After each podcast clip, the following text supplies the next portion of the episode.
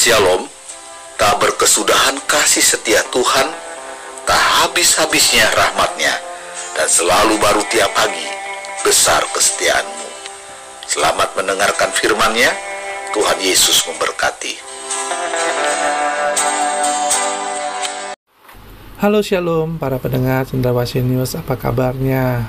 Saudara-saudaraku yang kekasih firman Tuhan dalam kitab pengkhotbah 9 ayat yang ke-12 Demikianlah firman Tuhan karena manusia tidak mengetahui waktunya Seperti ikan yang tertangkap dalam jala yang mencelakakan Dan seperti burung yang tertangkap dalam jerat Begitulah anak-anak manusia terjerat pada waktu yang malang Karena hal itu menimpa mereka secara tiba-tiba. Saudara-saudaraku, para pendengar cendrawasih news, hidup di dunia ini adalah sebuah perjalanan yang saya dan saudara harus tempuh. Bukan dengan langsung, tetapi setapak demi setapak.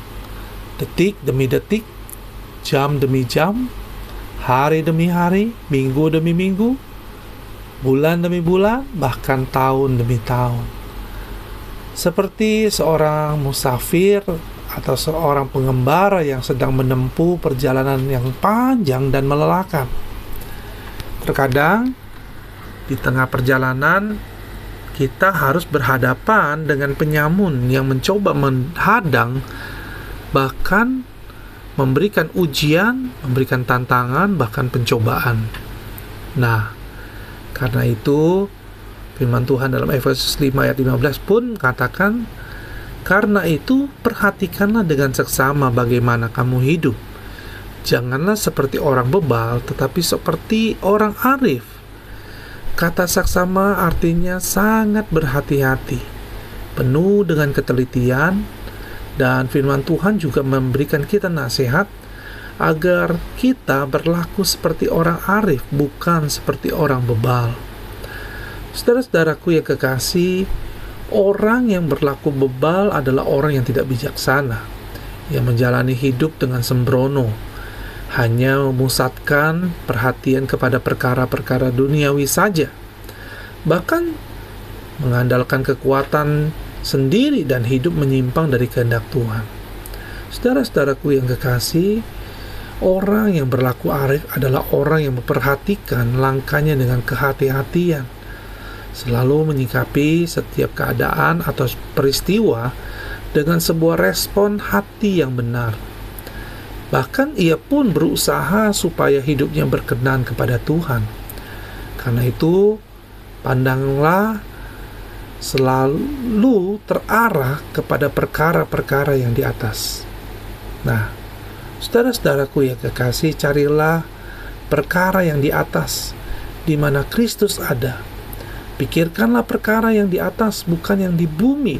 Kolose 3 ayat 1 dan 2.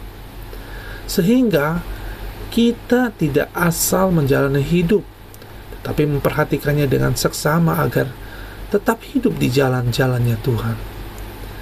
Saudara-saudaraku yang kekasih, Tuhan juga menghargai waktu kita sebagai berkat yang sangat berharga Menghargai waktu berarti mempergunakan waktu dan kesempatan dengan sebaik mungkin. Pertanyaannya, kenapa kita harus menggunakan waktu dengan sebaik mungkin? Karena hari-hari ini adalah hari-hari yang jahat. Sepanjang tahun lalu yang kita lewati, tidak terhitung banyaknya ujian, tantangan, bahkan kesempatan yang telah berlalu begitu saja tapi hari ini Tuhan masih memberikan kita Tuhan juga memberikan kepada saudara kesempatan untuk menatap hari esok. Ini adalah sebuah waktu yang tepat untuk kita berlaku bijak dan tidak berlaku bebal. Puji Tuhan, kiranya ini sebuah renungan pagi hari ini. Ini boleh menjadi berkat buat kita semuanya dan Tuhan Yesus memberkati. Shalom.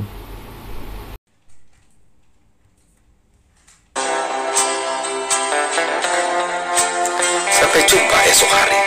Kiranya damai sejahtera dari Allah Bapa, kecintaan dan kasih karunia Tuhan kita Yesus Kristus, persekutuan serta penghiburan Roh Kudus menyertai kita sekalian mulai hari ini sampai Maranatha Tuhan Yesus datang.